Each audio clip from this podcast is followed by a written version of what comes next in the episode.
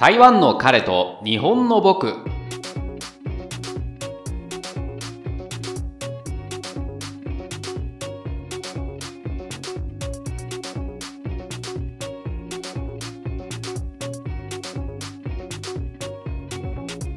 台湾在住日本人が日々の生活で感じたことを個人的な見解たっぷりでお届けするポッドキャストです。はい、第47回目になります。皆さんお元気でしょうか？今回はですね、いつもとちょっと違う感じのお話をしてまいりたいと思います。テーマはですね、性との付き合い方なんですけれども、今回はですね、念のため申し上げておきますと、18禁というほどではないんですが、その性に関する話題なので、もしですね、あ、そういう話はちょっとでも嫌だと、苦手な方はいらっしゃったらですね、聞かない方がいいと、まあ、ここで停止ボタンを押していただいた方がいいかなと思っております。はい。男同士の世界共通の笑いは、まあ、下ネタというふうに思っていらっしゃる方、うん、いるでしょうかね。日本で生活している時っていうのはずっと自分はそう思っていたんですけれども台湾でですね友達と話す時にですけれどももっと盛り上げようとちょっとした下ネタを話した時があったんですよねでもそれに対して相手はそんなにこう乗ってこようとしないというか答えようとしなかったのでその理由を聞いてみたんですけれどもするとですね、まあ、恋人でもないのにそんな話はできないというふうに言われたんですね。うんまあ、言われた瞬間というのは何を固いことを言ってるんだろうなというふうに感じたんですけれどもしかしですねその友達だけではなくてまあそんなにたくさん言われたわけではないんですが他の友達から同じようなことを言われたことがあったんです。うん、台湾でですけれども、もちろんですね、あの、そういう話が好きな友達もいるんですけれども、ただ、うん、いろんな場で下ネタを挟むっていうことは、あの、そういう話の流れで、あの、話すことはあるけれども、いきなりなんかを挟んでくるっていうことは、うん、少ないのかなと、たまたまそうかもしれないですけれども、はい。日本ではですね、男性が、男性だけがですね、そういう集まったらですね、そういう話になる。特にお酒を飲んだりとかすると、まあそういう話になることも多いと思うんですけれども、それは日本での、うん、常識なのかなというふうに今は思うんですが、男性だから、まあ、下ネタを話すっていうのは当たり前のことではないのかもしれないっていうのが最近の考えていることですね。そこでですね、まあ、性的な話をするっていうのはどういう精神状態なのか改めて考えてみました。えー、こういう性に対する考え方もあるんだということを知っていただければなと思っております。まず申し上げておきますと性欲そのものはですね悪ではない。もうこれは自分もあそういうふうに思っております。で誰しも考えるのがですねその性欲自体がですね普通なのかどうかっていうところですよね。うん、その強さだったり種類だったりっていうことなんですけれども自分の性欲が強すぎる性癖が偏ってるとか、まあ、そもそもその性に対してこんなにも貪欲なのは、うん、異常なんじゃないかっていうふうに心配する方もいると思うんですね。誰しもその自分の性欲の衝動っていうのは初めての時はあると思うのでそれと出会った時にこれはまあ、友達と比べてどういう感じなんだろうっていう不安になる方もいらっしゃると思います。うん、でもそこを確かめたいけれども自分の本性を晒してしまってですね恥をかきたくないし真面目にこれってどういうことなのって、うん、友達に聞くのもなんか気恥ずかしいところもありますよね。で冗談っぽく相手の反応を見ながら話すというのが一番、うん、話しやすいのかなというふうに思っています。自分の性に対する考え方に多少の偏りがあったとしてもですね、えー、冗談っぽく話せば、そんなにこう軽蔑されるという事態は避けられるのかなというところですね。でそういったコミュニケーションで他人との共通点を見つけることで一種の安心感というものが生まれるのかなと。うん、で子供の頃性に対して距離を置いてきた場合っていうのはですね親からあんまりそういうことを表で言っちゃダメだよとか何て言うんですかねいろいろと言われてきた場合ですね、えー、性欲をあらわにすることはいいことではないという感覚があったかもしれないですね。でまあ子供のそういう時代を経てからですね、えー、学生時代になって友達とお互いのプライベートなそういうセンシティブな部分というのをですね確認し合うことであもっと自分のこのこういう感情とかうん欲求っていうのは自信を持っていいんだと、うん、普通なんだということでですね、えー、考えてですね、まあ、異常ではないんだと認識できるということだと思うんですね。うん、でただですね、うん、同性愛者の場合にはなるんですけれども、うん、こういった学生時代のみんなの性欲に、まあ、性に関する共通点探しっていうのはですね逆になんですけれども強烈な違いを突きつけられる場面でもあるんですね。ゲイの場合ですけれども女性のそういうところに興味を持たないといけないのかっていうのを知ることになるんですね。うん、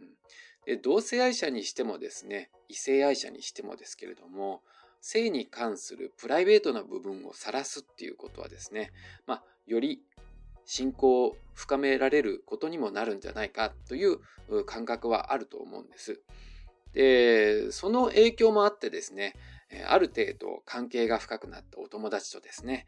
性的な話をするようになっていくっていうこともあるんですけれども、ただ、芸同士でですね、同性愛者同士でですね、うん、まあ、そうですね、レズビアンの方、女性同性愛者の場合っていうのは、あどういう状態なのかわからないですけれども、ゲイの一人として考えるとですけれども、ちょっとですね、ストレートの男性同士と、うん、違うところっていうのがあるんですね。その下ネタを言っている状況というのが。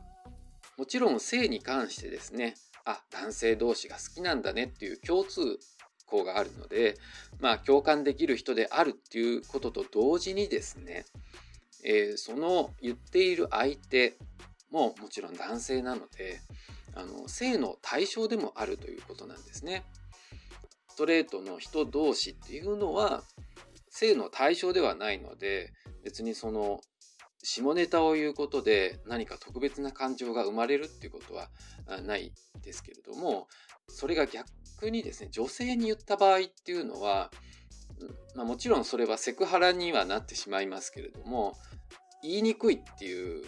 ことはあると思うんですよね。気恥ずかしい部分っていうのが感じると思うんですけれども。あなので、芸同士で下ネタを言うっていうのは、ストレートの男女がですね、まあ、ストレートの男性がですね、えー、まあ、女性に下ネタを言うっていう感覚も含まれているのかなといううん。まあ、実際自分がストレートの男性の気持ちっていうのがあまりわからないのでですね、え経験したことがないので、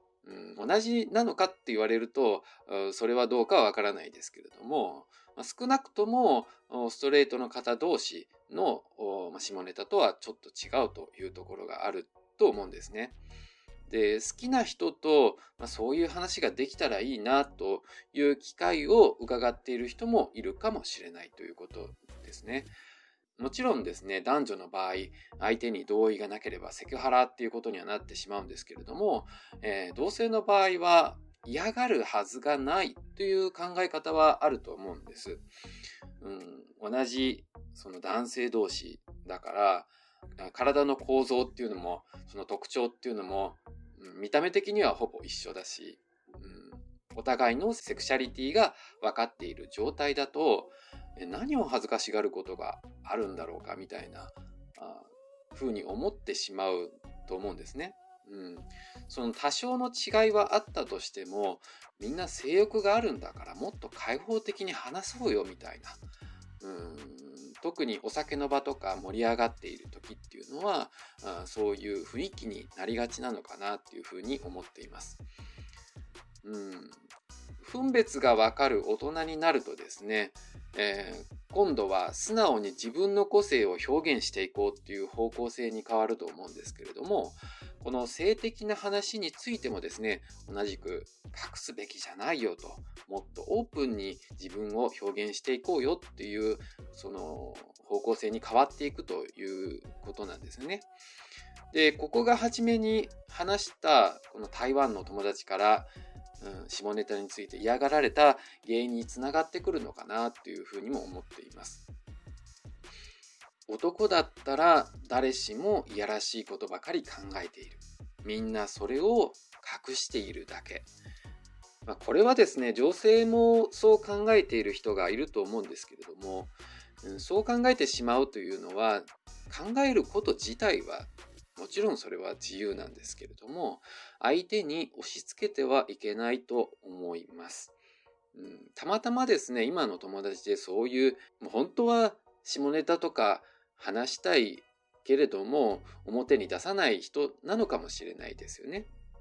そこで重要になってくるのは、事実はどうだっていいということなんですよね。自分はこんなに横島のこと考えているのに、何をいいこぶっているんだと思うかもしれないですけれども、でも相手の知りたい部分っていうのはそこだけじゃないはずなんです。もし相手の性のことばかり気になるのであれば、もうそれはそういう目でしか見られない対象であって、他の側面を求めていないんじゃないかっていう考え方もあるということなんですよね。うん、もちろんそういう関係、うん、あの、なんていうんですかね、下ネタを言い合って、まあ、体を求めているという関係もあるんですけれども、それは全てではないということですね。男はみんな胸が大きな女性が好きだというような考え方をですね、押し付けられて嫌な体験をしているゲイでさえもですね、ゲイならみんないやらしいことを考えているはずだという考え方を押し付けてしまっているんじゃないかなというのが自分の中でも反省のところがあります。性に対する距離の取り方にもですね、少数派がいて、その人の考え方も尊重しましょうというのが、最近自分も気をつけているということです。はい。ではちょっとですね、あの話題を変えまして、話題というか方向性を変えまして、性欲というのは必要なのかっていうのを考えることがあるんですよね。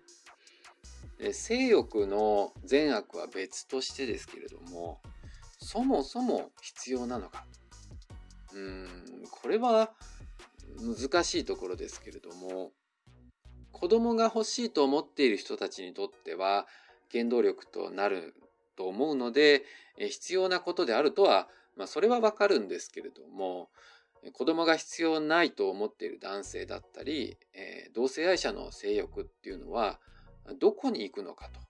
その子供を作るための原動力という目的じゃない性欲っていうのは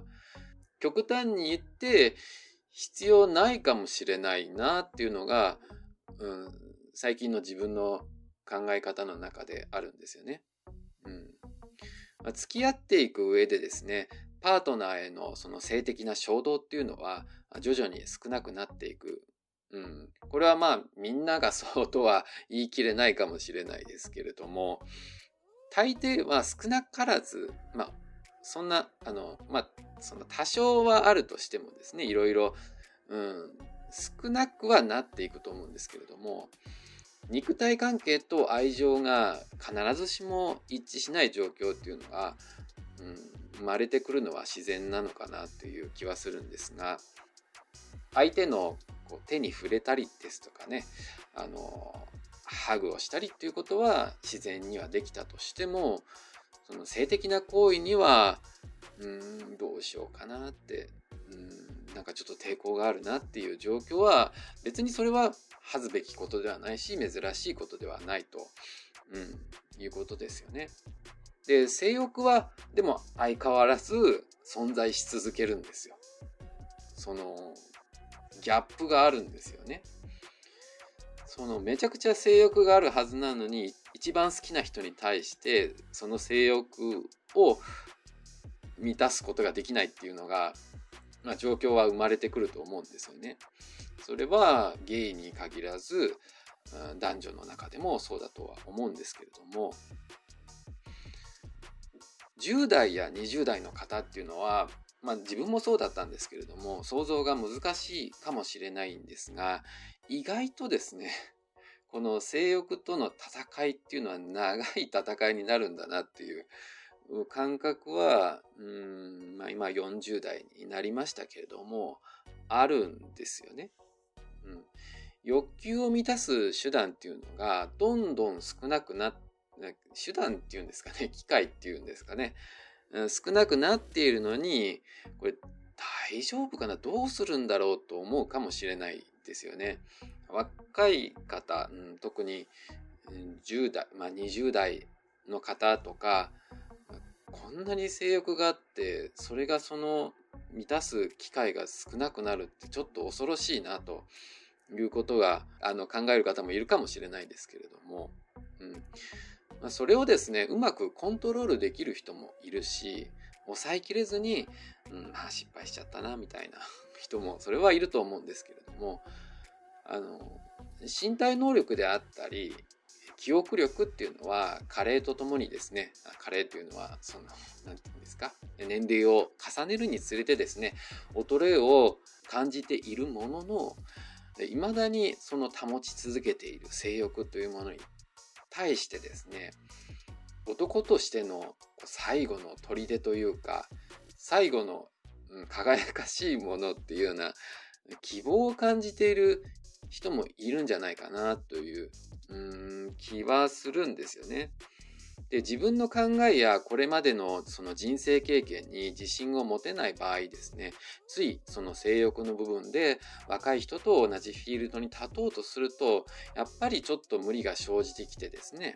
えー、ところ構わず若さを誇示しようとするなんか惨めな中年になってしまうのかなっていうふうに自分の中で思ってるんですけれども、まあ、それを惨めと思うかいやそれでもかっこいいよそのこんな年にもなって女性のお尻を追いかけてるなんて素晴らしいよねっていうまあ言われる場合もあるかもしれないですけれども、うん、なんか自分の場合はやっぱり若い人と同じフィールドでそのその性の部分でですねうんなんか考え方を持っているとなんかもうちょっと制御してもいい部分っていうのがあるんじゃないかなっていうふうには思ってしまうんですが、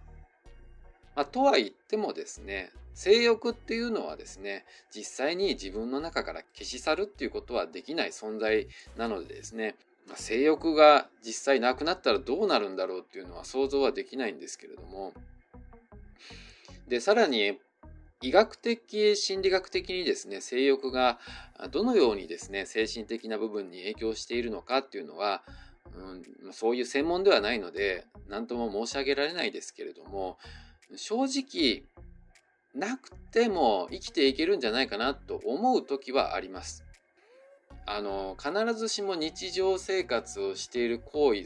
全部がなんか性欲と結びついているのかっていうとそれも難しいところですけれどもね。あの実はなんかこう野心だったりとか、うん、出世してやるぞみたいな何て言うんですかね。こうやる気みたいなものが性欲と結びついているとしたらあのもし性欲がもうパンと消えてしまった場合ですね。そういうことはないかもしれないけれどもそうなった時にやる気もなくなってしまうのかなという。うん。まあそれは分からないです本当に。うん、例えば好きな女性のためにとかもっと綺麗な女性とあの付き合いたいからあの努力して仕事も成功させるっていう人もいるかもしれないので性欲の役割っていうのは自分が思っている以上に大きな部分っていうのはあるのかもしれないですけれども、うん、まだこう老後のことを考える必要はないんですけれども、限られた時間の中でもっと有益なことに時間を費やせないだろうかなというふうに、うん、考える時はあるんです。その直接性的な欲求を満たすということでだけではなくてですね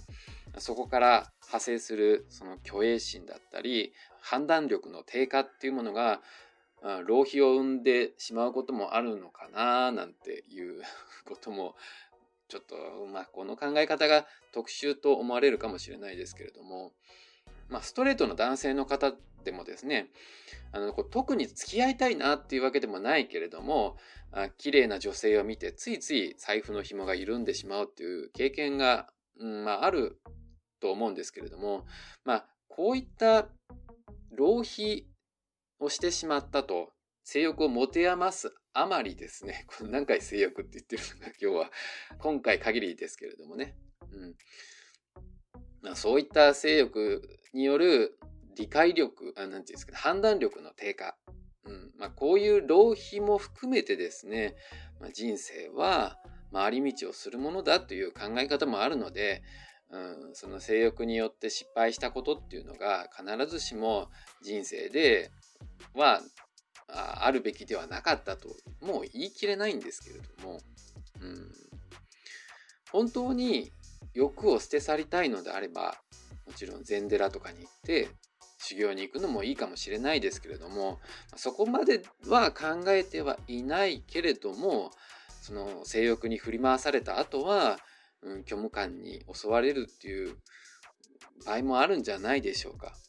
それでもやっぱりですねくりとした速度で衰えていくその性欲という猛獣をですね愛おしく思うところがあって昔はこいつのせいで失敗したなと、まあ、でももうこれ以上活発になることはないだろうしもう少し付き合ってみるかっていうのが心境でございます。最近誕生日を迎えてですねまあ、あの、結構いい年、うん、になったなっていうのを改めて思ったんですけれども、うん、でもなんかこういうこと割り切れない自分の中で納得できないことっていうのは人生の経験の中でたくさんイベントで起きてしまうものなんですよね。あの時こうしときゃよかったなとかあの若い時うんなんか好きな男性のことばっかり考えてもうちょっとこういうこと考えといた方が良かったなとか、まあ、皆さんもそういうこと考えると思うんですけれども、うん、そういった過去っていうのはもちろん消せないものではあるしでも否定すべきものでもなかったりするっていうことですよね。うん、過去の自分が反面教師となって今の自分が努力できるっていうこともあるのでやっぱり失敗まあ、失敗とも言ってしまうとすごくネガティブになるので、えいろいろと経験するからこそ人は成長するんだなという当たり前のことなんですけれどもね。こんな感じで今回はですね、かなり個人的な視点ではあるんですけれども、皆さんは共感できる部分っていうのがあったでしょうか？なかなかですね、真剣にこう友達とかパートナーの方とですね、こういう話をするっていう機会はそんなにないと思うんですよ。気軽に話せるとしたら下ネタというような感じになるんですけれども、パートナーの方とその自分がパートナーに対して衰えていく性欲に関してですね、まあ、どういうふうにそのお互い、処理をしていくというか割り切っていくかっていうのは話した方がいいのかなっていうふうに思います。子供を作るという目的の夫婦の方はですねもちろん性欲がある時にですね、えー、どんどんと子供を作った方がいいとその子供を作るという目的があるからこそ性欲があるなしにかかわらずそこは何て言うんですかねうんできるとは思うんですけれどもあのやっぱりゲイの場合とかっていうのは目標っていうのが特にないじゃないですかその大関係によってのお互いの愛情を確かめることではあるけれどもやっぱりもうそれがなんかなんて言うんですかね気恥ずかしいというものでもないんですよね。兄弟とか長く一緒に住んでた人に対してですね、まあめちゃくちゃかっこよかったとしても、あの、性的な感情が生まれないのと同じようにですね、その相手に対するその愛の形っていうのは変わってくるじゃないですか。うん。なので、やっぱり肉体関係だけがもうそのイコール愛ではないからっていう 何何を話してるんだろうな自分もどこに話を落ち着けようかっていうのが難しいところではありますけれどもその信頼できる中の方とですねお話をするにあたってはですねその自分の性について真剣に下ネタではなくて、もうその真剣に自分の在り方についてお話しするっていうのは別に別に恥ずかしがるようなことでもないのかなと、うん、一回皆さんも話し合ってみてはいかがでしょうか。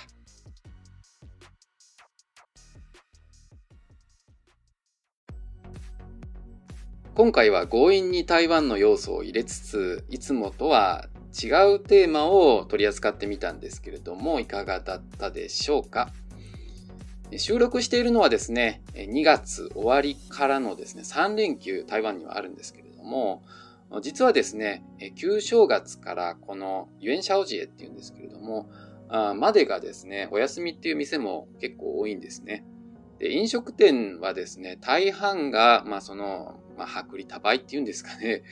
えー、であるもののですね、えー、そのピーク時の動き方がすごい飛び抜けているみたいなんです。えー、なのでですね、そのため、その、まあ、それまではですね、えー、休みをほとんどなしで一気に設けてですね、えー、その、この2月、1月2月のその旧正月からの長い休みというのを一気に取るというのが通常らしいんですね。うん、なので、3月入ったぐらい、まあその旧正月自体は毎年時期が違うので、3月とは限らないですけれども、うん、まあそのぐらい、えー、からですね、えー、全部の店が完全に開くというような状態みたいですね。うん、でもあの、カフェというのはですね、逆にですね、年間を通して、えー、ほぼ売り上げが、まあ時期によりますよることもあると思いますけれども、そんなに上下はしないのでですね、あの、定休日以外っていうのがしっかり営業するっていうのが、うん、普通なんですね。うん、というのもですね、まあ、なぜこういうお話をしているかっていうと、あの、カフェを経営している人と話す機会が最近ありまして、うん、あの、台湾ではですね、コーヒー一杯で2時間っていうのはもう当たり前なんですよね。うん、台湾でカフェに入る方って、まあそんなに、うん、まあ慣れた方だったらね、カフェ入ることあるかもしれないですけれども、普通はあんまり行かないかもしれないですけれども、うん、台湾ではですね、あの、まあ、ルイーサっていう名前のコーヒーチェーン店があるんですけれども、日本で言うとドトールみたいな感じなんですかね。位置づけだと思うんですけれども、その安いし、コンセントがあるので、結構長いできるということでですね、あの、いつ行っても入れないというような、まあ、店によりますけれども、ありますね。うん、みんなオープンと同時に入ってずっと居座ってるっていうことが多いんですけれども、むしろそういうことを織り込み済みで、なんか、ルイサっていうのはやってる感じがしますけれども、そういう事情からですね、あ結構な一等地にあるおしゃれなカフェであってもですね、思った以上に売り上げが出ないっていうことなんですよね。日本人の方でもですね、某有名なカフェを経営してらっしゃる方がいますけれども、まあ、そういう方からもお話を聞くとですね、意外と儲かってないよ、大変なだけだよっていうふうにお聞きしましてですね、なおかつですけれども、新メニューを開発したとしてもすぐ飽きられるから、まあそれもあるし、なんて言うんですかね。みんなやっぱコーヒー、コーヒーとかだけしか飲まないらしいんですよね。もう最低限、えっと、台湾では、あの、D シャオって言うんですけれども、あの、最低限消費するべき、あの、金額っていうのがあるんですよね。で、まあ、そ、それぐらいは、あの、まあ、少なくとも何かを購入してくださいっていうのがあるんですが、まあ、それがカフェだと、さすがに食事を必ずしてくださいというわけにもいかなかったりするので、コーヒー一杯は飲んでくださいということになるので、もうその D 社を最低限の金額ギリギリのところで 注文してですね、もう2時間も3時間も居座るっていうことがあるんですけれども、でよっぽど人気店になるとですね、あの、時間制限もあるところはあります。はい。あの、1時間までですよっていうことで、あの、時間になったら、すいません、もう、あの、次の予約が入ってるので、あの、はい、もう終わりです、みたいな感じになるんですけれども、なので、その、まあ、一番、その効率がいいというか、まあ、経営者にとってですね、あの、その回転率を上げるにはどうしたらいいんだっていうのは、やっぱり持ち帰りっていうのが一番いいそうなんですよね。うん、今はフードパンダとかあるんですけれども、でもなかなかあの、ね、ウーバーイーツとかフードパンダでコーヒー頼んでっていうのはなかなかないと思うんですよね。まあ、それでいろいろと高い料金払うんだったら、近くのセブンイレブンとかファミリーマートでコーヒー買った方が、まあ安いし、そんなにね、変わらない味なんだったらっていうことになってしまいますからね。うん。だからなんですけれども、ああいうウースーランとかココとかっていうドリンクスタンドっていうのは、あの、なんていうんですか、二坪とか三坪ぐらいの小さなスペースでやって、お客さんは一切座らず、みんな持って帰るっていうのは、利益が少なくても儲かるということなんですね。一度こういった経営の話とかもできたらなと思うんですけれども、でも自分もそんなにもう自営業からだいぶ遠のいているので、そんなお話ができるかどうかわかりませんけれども、はい、また機会があればということです。公式ウェブサイトでは番組に関係した情報を掲載しておりますのでご覧ください。ご感想、ご質問がありましたら、ハッシュタグ、タイカレ日木をつけてツイートしていただくか、ウェブサイトのお問い合わせフォームからお送りください。ではまた次回にお会いしましょう。バイバイ。今度はいつになるかな？